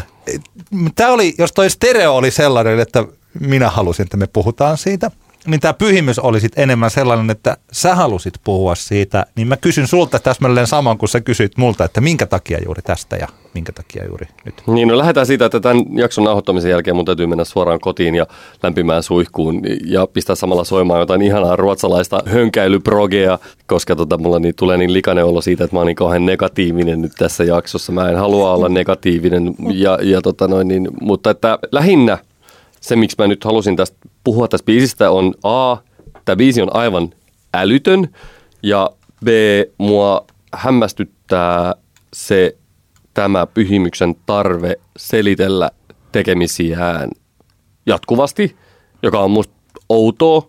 Pyhimys.com osoitteesta löytyy tämmöinen tota, teksti liittyen tähän tulevaan Mikko-albumiin. Niin nämä on tämmöisiä asioita, jotka, jotka mua on siis niin kuin mietityttänyt tässä tämän biisin kuulemisen jälkeen. Joo. Tämän Mä mietin, tässä on nyt monta asiaa. Ensinnäkin mä ajattelin, että voisimme lyödä kortit pöytään tämän kappaleen suhteen. Sä et siis välitä tästä laulusta, ymmärsikö oikein? Tämä on kauheinta musiikkia, mitä mä oon kuullut ihan oikeasti hirvittävän pitkään aikaan. Ja se, mikä tässä niinku erityisesti harvittaa, on se, että Basso on soittanut aika paljon tuota Muistuta mua biisiä, joka on tämä erillinen single. Ja, ja hei, puhu pakko myötä, mä oon oppinut tykkäämään sitä kappaleesta. Ja just kun mä oon ollut niinku valmis tavallaan niinku ottamaan pyhimyksen edes jollain tavalla mun elämääni, niin koska tykkäsin tästä Hermesetas biisistä tosi paljon. Ja, ja nyt mun mielestä tämä muistuta mua, se on oikeasti aika koskettava kappale tämmöisen niin itseään halveksuvan miehen näkökulmasta, joka haluaisi kuitenkin esimerkiksi parisuudettaan jatkaa vielä. Niin tota, se on niin koskettava kappale ja, ja sitten se niin vetää, tämä pyhi niin vetää maton alta tämmöiselle niin aivan kauheat kauhistuttavalla. Mun täytyy sanoa, että, että mä oikeasti tykkää tästä aika paljon. Okay. No, mä, siis... mä pidän tästä, mutta mä en oikein... Jos mä, mä, mietin, mä että... Suomea en halveksu ollenkaan, vaikka sä tykkäät. Ei, kyllä, Eikä ketään muutakaan, ihan pelkästään tämän syy. Ihmiset tykkää, tykkää eri asioista, ihmiset on erilaisia. Se muuten pitää paikkaa. Siis ei silloin, se on ihan ok. mä en oikein, varmaan mä mietin, että mikä tässä on, minkä takia mä pidän. Muuten Arttu Seppänen heitti sen Eminemin Without Me, kun mun mielestä tämä oli The Real Slim Shady. Oikeastaan mä, kun se lähti, niin mä rupesin jopa miettimään, että onko tässä jotain niin kuin coveria siitä. niin, no siis tähän on ihan suoraan se saplona otettu Eminemillähän paljon näitä tämmöisiä hölmöjä, hassuja tanssibiisejä, niin kuin Shake That ja tota, just Real Slim Shady ja, ja niin poispäin. Et se oli tavallaan Eminemillä tämmöinen oma biisi genrensä. Että jos ajatellaan, että tämä Eminem vertaus on, on hyvin – hyvin tota, erittäin osuva kyllä tässä kohtaan. Ja jos miettii, että Eminemilläkin oli näitä tämmöisiä niin synkkiä, ns. synkkiä vakavia biisejä, niin kuin, niin kuin vaikka, vaikka Stan ja, ja tällaiset näin, jotka ehkä vertautuu tässä tilanteessa nyt sitten vaikkapa tähän Pyhimyksen Muistuta mua biisiin, joka on tämmöinen oikeasti niin kuin aika vakava ja henkilökohtaisen, ainakin henkilökohtaisen oloinen kappale, niin sitten tavallaan siinä rinnalla sitten Eminemillä kuitenkin oli nämä tämmöiset hölmöily huumorikappaleet, joka kuitenkin mun mielestä tämä Vittu Mikko biisi on, vaikka tässä selkeästi artisti on pyrkinyt jonkun asteesta vakavaa sanomaa tuonne rivien väliin laittamaan, joka mun mielestä tuntuu tässä yhteydessä vähän, tuntuu vähän niin kuin hölmöltä, että miksi tehdä sitten tämmöinen kappale, jos halutaan oikeasti niin kuin kertoa maailmasta jotain, halutaan vaikkapa kritisoida niin kuin musa-bisnestä – vaikkapa videossakin selviää, siellä on Kimmo, Kimmo Valtanen tota, Universal Kimmo Valtanen Pepsodent hymyn kanssa tota, no, niin poseeraa siinä videossa Pyhimyksen kanssa. Selkeästi tämmöinen niin kuin, haha, itse ironinen viittaus siihen, että kylläpä tämä on pahaa, tämä ilkeää tämä niin. musabisnesmaailma. Mutta mä vaan niin kuin, tämä kaikki tuntuu vaan aivan niin kuin täysin tyhmältä. Tämähän on siis, okei, okay, hei, tuossa mä olen samaa mieltä. Mä sanon ensin, että mitä mun, mun mielestäni tämä on jotenkin antiteesi sille Eminemin niille, vaikka The Real Slim Shady tai Without Me, jotka ovat sellaisia perättäisten levyjen ekoja sinkkuja muistaakseni, mm. jossa sitten esiteltiin sitä, kuinka Eminem on kova jäbä. Niin, mutta on, kyllähän, niissä, kyllähän niissäkin no. on ollut niin kuin esimerkiksi musateollisuusviittauksia paljon Joo. niissä kappaleissa. Että sillä tavalla että niin kuin mun mielestä niin kuin hyvin Mä en kyllä tota antiteesin niin teoriaa nyt osta sulta ollenkaan on tässä. se mun mielestä, kun mä tarkoitan sitä, että kun siinä Eminem nostaa itseään, niin tässä pyhimys laskee itseään. Siinä mielessä niin kuin erilainen, siis että sama muoto, mutta sitten siis sillä että se on tällainen toisenlainen. Mutta se itse peruspointti siitä, että minkä takia pyhimyksen Pyhimyksen tämä imago alkaa olla nyt se tyyppi, joka on musiikkibisneksen ytimessä ja valittaa olevansa musiikkibisneksen ytimessä. Tätä minäkään en. Tässä me varmaan ollaan samaa mieltä, että mikä helvetin positio tämä oikein on. Joskus Simo Frangen sanoi, että hänellä on kaksi kaksi tavoitetta elämässä. Toinen on se, että hän ei joudu tekemään ostoskeskuskeikkoja. Mm. Ja toinen on se, että hän ei koskaan joudu valittamaan julkisuudessa, kuinka ikävää on olla julkisuudessa. Aivan. Ja tässä alkaa olla... Ostarikeikkoja muuten Simo on joutunut tekemään, mutta tätä jälkimmäistä hän ei kyllä, ei ole, ei ole ainakaan julkisesti mistä arvostusta Simolle paljon, Joo. koska hän todellakin on muistan, se Simo käveli jossain kohtaa, oli semmoinen todella ankea loskakeli Tampereella hän käveli vastaan tuossa jossain tuli tori aukiolla, mä kysyin, että no, Simo, mihin sä oot menossa, niin hän oli juurikin menossa jonnekin ihme Kangasalan kirkkolaulaj- kirkkolaulajien niin ostaritilaisuuteen lausumaan alkusanat ja kyllä kaveri oli pikkusen jotenkin silleen leipääntuneen olo, niin siinä tilanteessa, mutta ei hän ei valittanut. Ei, va- ei valita siitä. Eli jos maustetytöille, nyt mä sanoisin, Ah, tuli.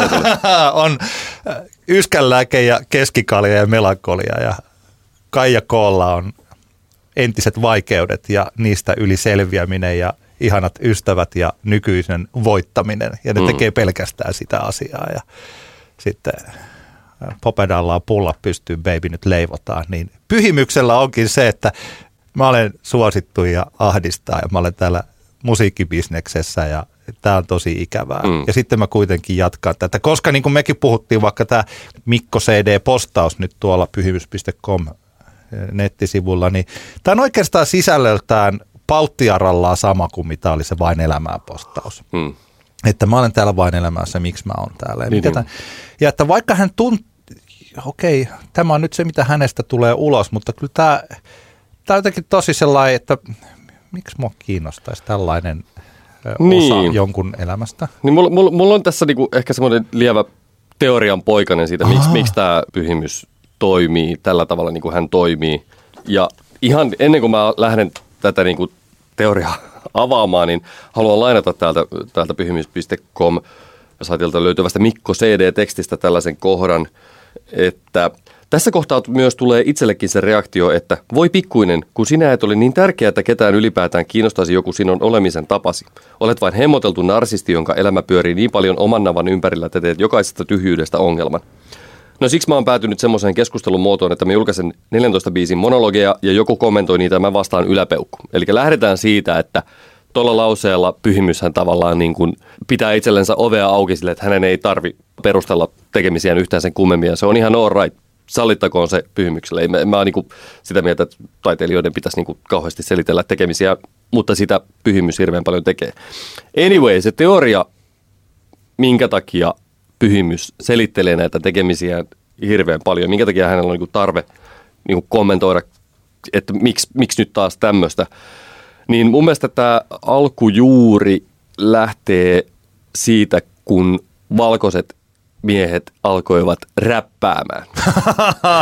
Okei. 80-luvun loppupuolella. Ja, ja itse asiassa tässä tämä, tämä niin kuin, mun mielestä Mikko, toimittaja Mikko Aalto, niin kun hän kirjoitti Teflon Bible-kirjasta Hesariin myös, niin hän aika mun mielestä hyvin nosti esille sen, mitä itse en ollut aika tullut ajatelleeksi, että ennen Beastie Boysia, niin hip-hop ja rap oli täysin oikeastaan ironia, ironia vapaata musiikkia. Ja se oli mun mielestä niin kuin hyvin y- y- hyvä ja tärkeä huomio. Ja tavallaan siinä kulttuurissa ei ollut tavallaan niin kuin tilaa. Ei ollut niin kuin, ironia oli tavallaan semmoinen mahdottomuus, koska, koska se, oli, se on niin kuin johtanut semmoinen niin kuin turhaan, niin sanotusti turhaan vittuilu olisi itse, itse tuhoisaa toimintaa Joo. kun Beastie Boys nousi 80-luvun puolessa välissä isoiksi tähdiksi, niin toki se, että heidän oli pakko ollut löytää joku, se oli sen verran fiksuja jätkiä, että tajus, että me tarvitaan joku uusi kulma tähän tekemiseen. Me ei voida vaan suoraan apinoida mustia esikuvia. Joo. Run DMC ja kumppanit oli heille niinku todella iso juttu. He ei voi niinku suoraan, pakko löytää joku oma kulma. Ja, ja tämä Mikko Aaltosen pointti siitä, että, että tavallaan Beastie Boys oli ensimmäinen rap joka toi ironian mm. hip-hop ja rap-musiikkiin. Ja nyt on niinku helppo alle, allekirjoittaa tämä. Ja mun mielestä tässä kohtaan pyhimys vajaana, vajaa 40 vuotta vanhana ihmisenä toteuttaa tätä samaa Beastie Boysin ajatusta siitä, että hän ei kehtaa lainata liian suoraan tavallaan niin kuin apinoida esimerkiksi, niin kuin hän on sen verran fiksu, että ei, ei, hän ei kehtaa eikä voi matkia tavallaan vaikkapa mu- mustaihoisia esikuvia, niin, niin tämmöinen niin kuin ironian ja sarkasmin kautta asian lähestyminen on, on semmoinen luonteva tapa tehdä. Toisaalta taas pyhimys edustaa tätä meikäläisen meidän sukupolvea mm. ja meillä on semmoisia, mä oon nähnyt oman ikäsi, ikäisissäni musantekijöissä paljon tuskailua siitä, kun, että voiko näin ja näin tehdä ja, ja onko tämä nyt liikaa laina, kuulostaako nyt liikaa tämä joltain tolta. Ja, ja tota, se on ihan tärkeää itsereflektiota monella tapaa. Tähän liittyy myös semmoinen niin genreajattelu. Voidaanko me nyt tehdä tämän tyyppisiä biisejä tai ton tyyppisiä biisejä, koska se on tota ja tota genreä ja, ja niin poispäin.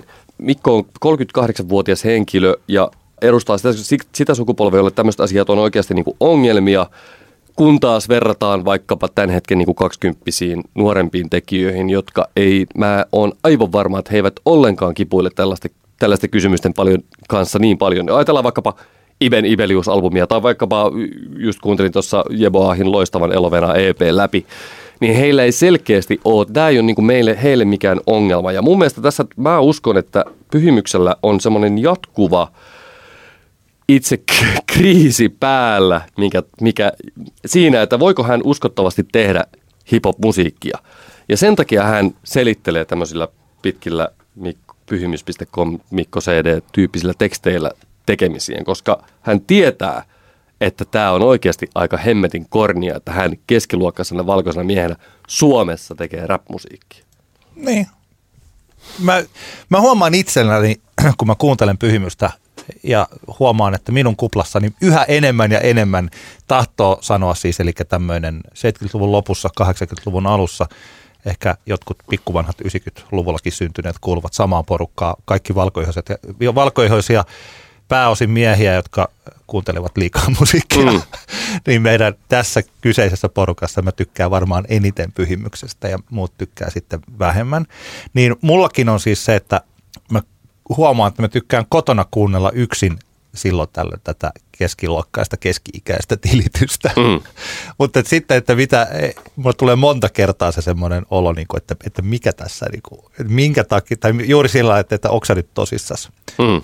No joo, mutta Tähän on siis, jos mä nyt oikein ymmärsin, niin tämähän on nyt tämä postaus ja tämä levy, joka ilmestyy sitten 30. päivä tammikuuta 2020, niin tämä on nyt esitelty niin, että se on mun toistaiseksi vika CD. Niin, niin siinä jätetään, mahdollisuus, siihen, jätetään mahdollisuus, että voi, voi vaikka vetäytyä tauolle sitten, mikä on tavallaan aika loogista, että jos tämä levy tulee menestymään, että pyhi ottaisi pientä taukoa, koska kyllähän tuossa on niin sanotusti duunia painanut ja keikkoja tehnyt. Sitä kuuluu aivan niin kuin mielipuolisia tarinoita siitä, millä aikataululla hän on siirtynyt vaikka kesällä festarilta toiselle, niin tota, se, on, se on uskomatonta. Joo. Mä veikkaan, tuossa, oli, tuossa on varmaan kyse siitä, että hän, hän on jättänyt, niin kuin hän on tässä kohtaa jo sanonut ilmaisussa sen, että, että voipi olla, että tauko on tulossa, mä veikkaan, että niin tulee tapahtumaan ensi festari kesän Aha. jälkeen, tietämättä sen paremmin, ei mulla ei mitään niin kuin se varmaan, kun mä tässä nyt mietin, että mikä on se, mikä mulla tässä on myös semmoinen outo asia.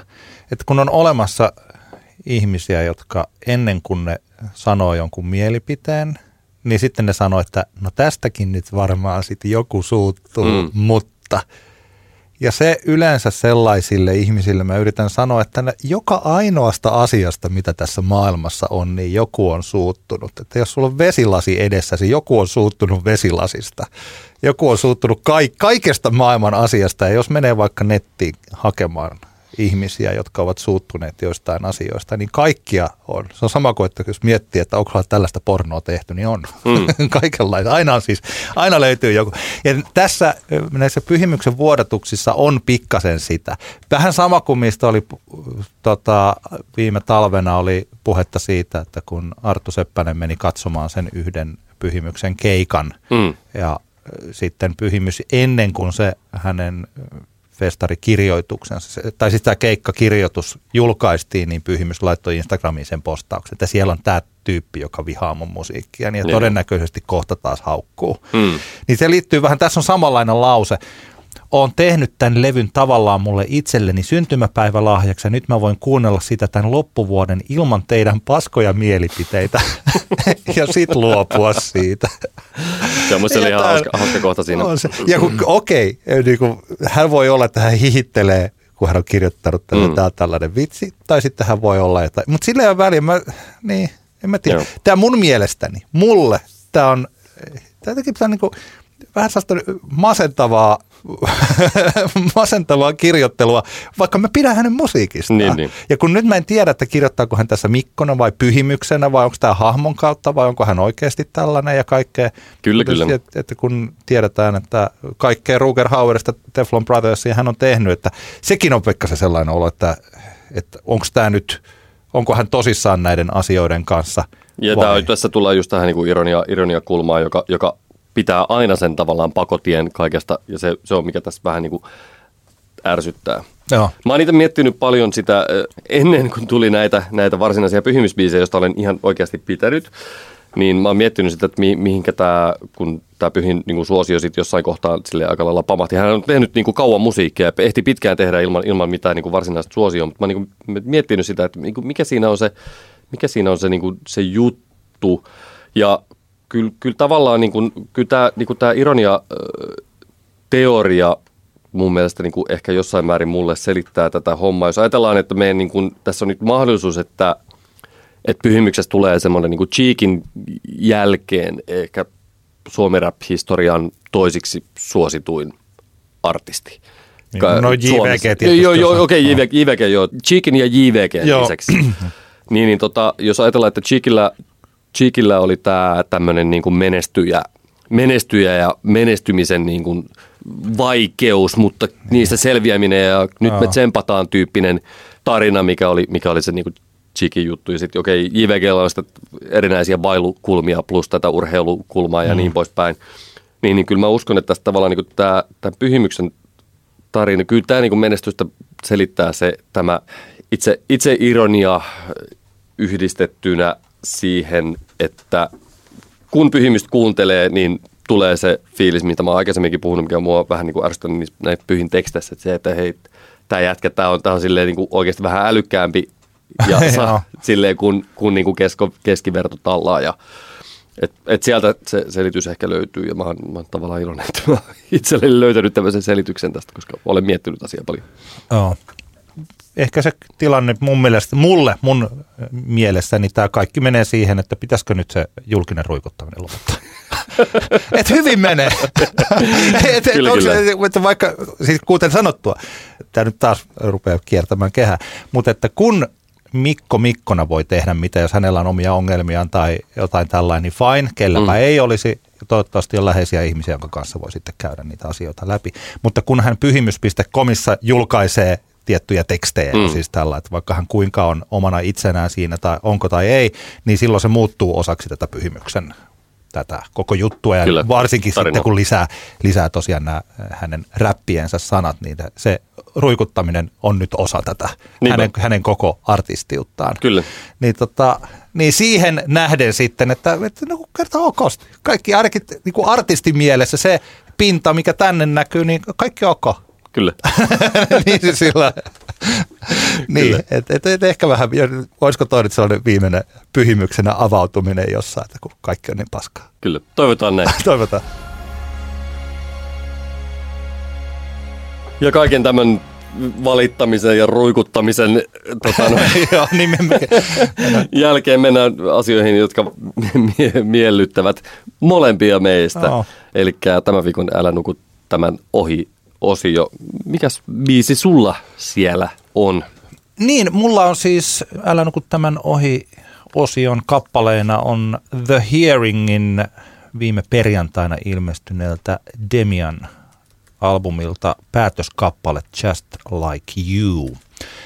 Tämä levyhän on erittäin korkeatasoinen. Se ei ole ollenkaan niin helppo kuin vaikkapa Lottorivi kautta SOS-kappale, niin kuin siis tällainen. Se ei ole sellainen hittitykityslevy, mutta että ehkä hieman samalla tavalla kuin minun suosikkilevyni, eli Kisun Momentum 123 päättyy puhdistautumiseen, niin tämä Just Like You, tässä on sellaista äänellistä kauneutta, mitä mä en ole kuullut The Hearingin musiikissa oikeastaan koskaan aikaisemmin.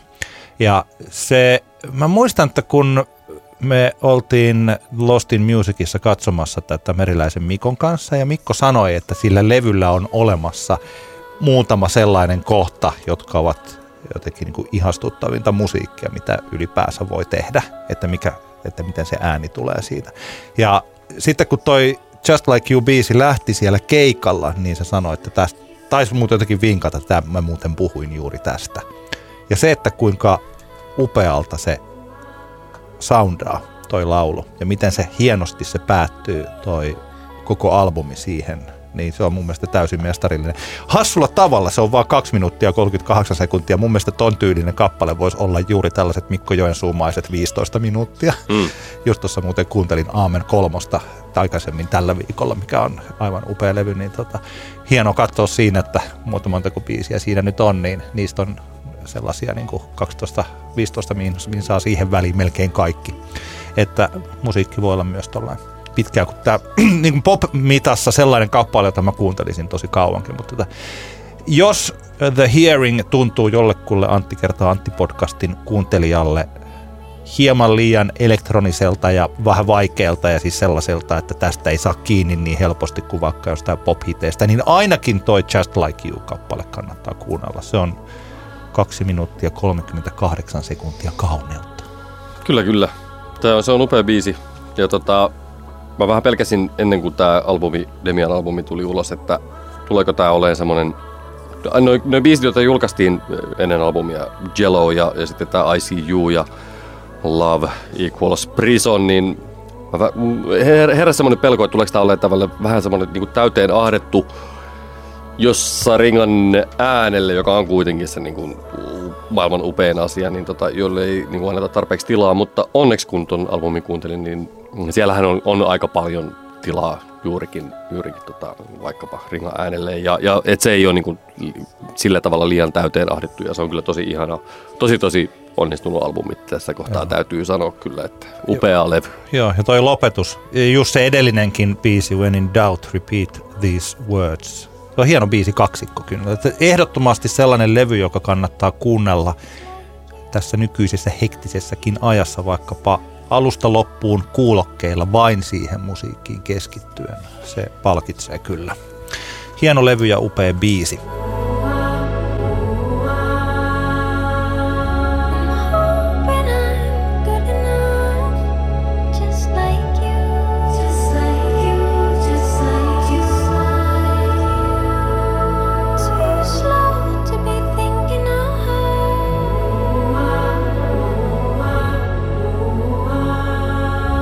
Mitä sinulla?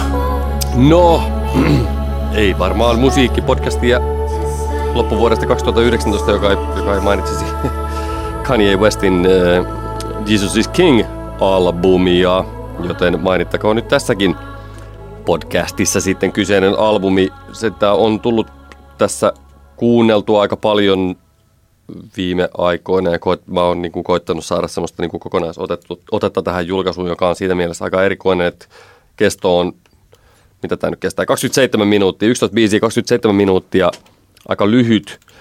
Ja ollut vähän semmoista kipuilua, että voi vitsi, että, että onko nyt jotenkin, niin kuin, koska se viime vuonna julkaistu J-albumi ei ole mitenkään järi erikoinen, niin onko nyt, ollaanko nyt tilanteessa, jos Kanye on lopettanut semmoista niin kuin oikeasti klassikkoalbumien tekemisen, jos ajatellaan, että kuitenkin niin kuin hänen tuotansa, tuotantonsa sieltä ihan debyyttialbumista lähtien, niin on, on semmoisia, ne on sit kaikki studioalbumit oikeastaan tuohon Jehin asti, tai sitä ennen, niin, niin tota, ovat semmoisia, jotka tulevat jäämään niin populaari, populaarimusiikin semmoiseen niin kuin todella sin, sin, niin kuin isojen teosten joukkoon. Lasken tähän myös The Life of Pablo-albumin.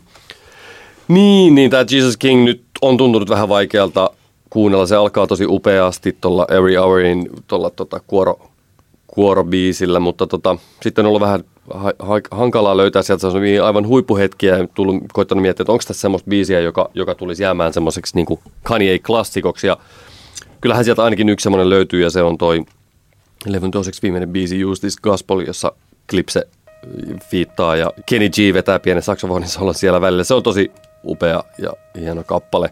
Mulla on semmoinen tunne, että kun ilmeisesti tänä loppuvuodesta on tulossa myös toinen Kanye-albumi, jonka nimi on ymmärtääkseni Jesus is Born. Musta tuntuu, että tätä koko Jesus King-albumiakin pitää ehkä sitten koittaa arvioida sen jälkeen, koska voisi kuvitella, että niistä ehkä muodostuu tämmöinen niin kokonaisuus. Ihan mä arvelen vaan senkin takia, kun tämä on tosiaan näin, näin lyhyt tämä Jesus is King. Niin tota, otetaan kokonaisarvio tästä kokonaistaideteoksesta siinä kohtaan. Mutta Use This Gospel on ehdottomasti mun mielestä tämän albumin niin semmoinen kohokohta ja kaunis ja juuri sillä tavalla semmoinen vähän niin kuin innovatiivinen kappale, niin kuin me olemme ehkä tottuneet, että Karialta aina silloin tällöin putkahtaa. Mielestäni Mä en ole tutustunut tähän levyyn niin hyviä Kanye West ei ole sellainen artisti mulle, että mä osaisin valistuneesti hänestä kovin hyvin edes keskustella. Mutta tuota, mä, mä joskus, mulla, mä huomaan, että mussa alkaa yhä vahvempana olla se, joka vähän liittyy tuohon meidän pyhimyskeskusteluunkin, että mä rupean kyllästymään artisteihin, jotka ovat tällaisia kokonaisvaltaisia taideteoksia. Kyllä. ja mä tiedän, että se jotenkin kuuluu tähän mm. nykyiseen aikaan. Ja sitähän ehkä pyhimyskin on, hän mm. että kaikki jokainen Trumpia tukeva Twitter-juttu ja tällaisia. Siis, siis sillä ja nyt tässä on se sama, että mä, rupean, mä kaipaan elämässäni enemmän ja enemmän sellaisia asioita, joista mun ei tarvi miettiä, että onko tämä esitystä vai eikö tämä niin, ole. Niin. Onko esimerkiksi Kanye West, niin onko hän puhunut tuosta uskostaan? Tai onko tämä, Joo, onko tämä on... ihan rehellinen gospel-levy? Tai siis? Kyllä mä ihan, ihan uskon, että tässä ei ole sille mitään niin performanssia varsinaisesti tässä hänen, hänen uskossaan. Ja eihän tämä, että tavallaan tämä koko niinku uskohomma on mun mielestä, okei okay, vaikka levyn nimi on Jesus is King ja suurin osa kappaleista kertoo Jeesuksesta ja, ja tota, uskosta, niin, niin kyllähän niinku rap-musiikin puolella on pitkät perinteet uskonnollisilla teksteillä. Joo, kyllä. Ja, ja niinku ei, ei tavallaan, tämä, tämä mun mielestä se on ehkä vähän nostettu silleen tietyllä tapaa vähän niin kuin mediankin puolesta semmoiset niin jutuksi, että okei, nyt Kanye teki Jeesus-albumin, koska vaikka, vaikka, tota, vaikka tämä on niin kuin hyvin uskonnollinen teema tässä levyssä, niin kyllä, kyllä tämä mun mielestä kuitenkin niin kuin, tavallaan monesti ehkä tulee semmoinen fiilis, että silloin kun tehdään vaikkapa uskonnollispohjaista musaa, niin sitten se on vaan uskonnollista musiikkia, mm. you know. Että se no. on tavallaan vähän niin kuin vähempi arvoista kuin joku, joku muu musiikki mun mielestä vaikka tämä Jesus is King ei ole mikään niin kuin täydellinen levy, niin kyllä, tää, kyllä mä löydän tästä niin kuin muitakin ulottuvuuksia kuin tämän uskon. Ja ehkä mun mielestä kaikki niin kuin tekstit, mitä tähän niin kuin albumiin on, liittyy, mitä on tullut luettua, niin niissä aika paljon keskitytään tähän niin kuin uskohommaan. Sinänsä ihan ymmärrettävää, mutta kyllä on niin kuin muitakin kulmia tätä albumia niin kuin tulkita ja, ja tota noin, niin, niin poispäin. Mutta joo, joo, kyllähän toki niin kuin Kanien kohdalla monesti tulee juurikin tulee mietittyä sitä, että kuinka paljon tässä on niin markkinoin, pelkästään niin markkinointimanöövereitä ja kuinka paljon on kaikenlaista showta ja niin poispäin. Mutta sanotaanko näin, että, että jos, jos tämä Kanye niin edellinen – niin sanottu vaihe oli pornoaddiktiovaihe, mikä hänellä itse asiassa äh, oli, oli tuossa niinku hetken, hetken aikaa viime vuonna. Jos sen seurauksena oli niinkin karmaseva roska kuin I Love, I Love It-niminen kappale, jossa Lil Pump on fiittaamassa, niin jos jos pitää niin kuin laittaa rinnakkain niin kuin esim. se biisi ja nyt vaikka tämä u- uudelleen uskoon tulemisen kautta syntynyt Jesus is King-albumi, niin kyllä mä sanoisin, että Kanyeelle kyllä Jeesus sopii paljon paremmin kuin porno. Hyvä. In the Father we put our faith.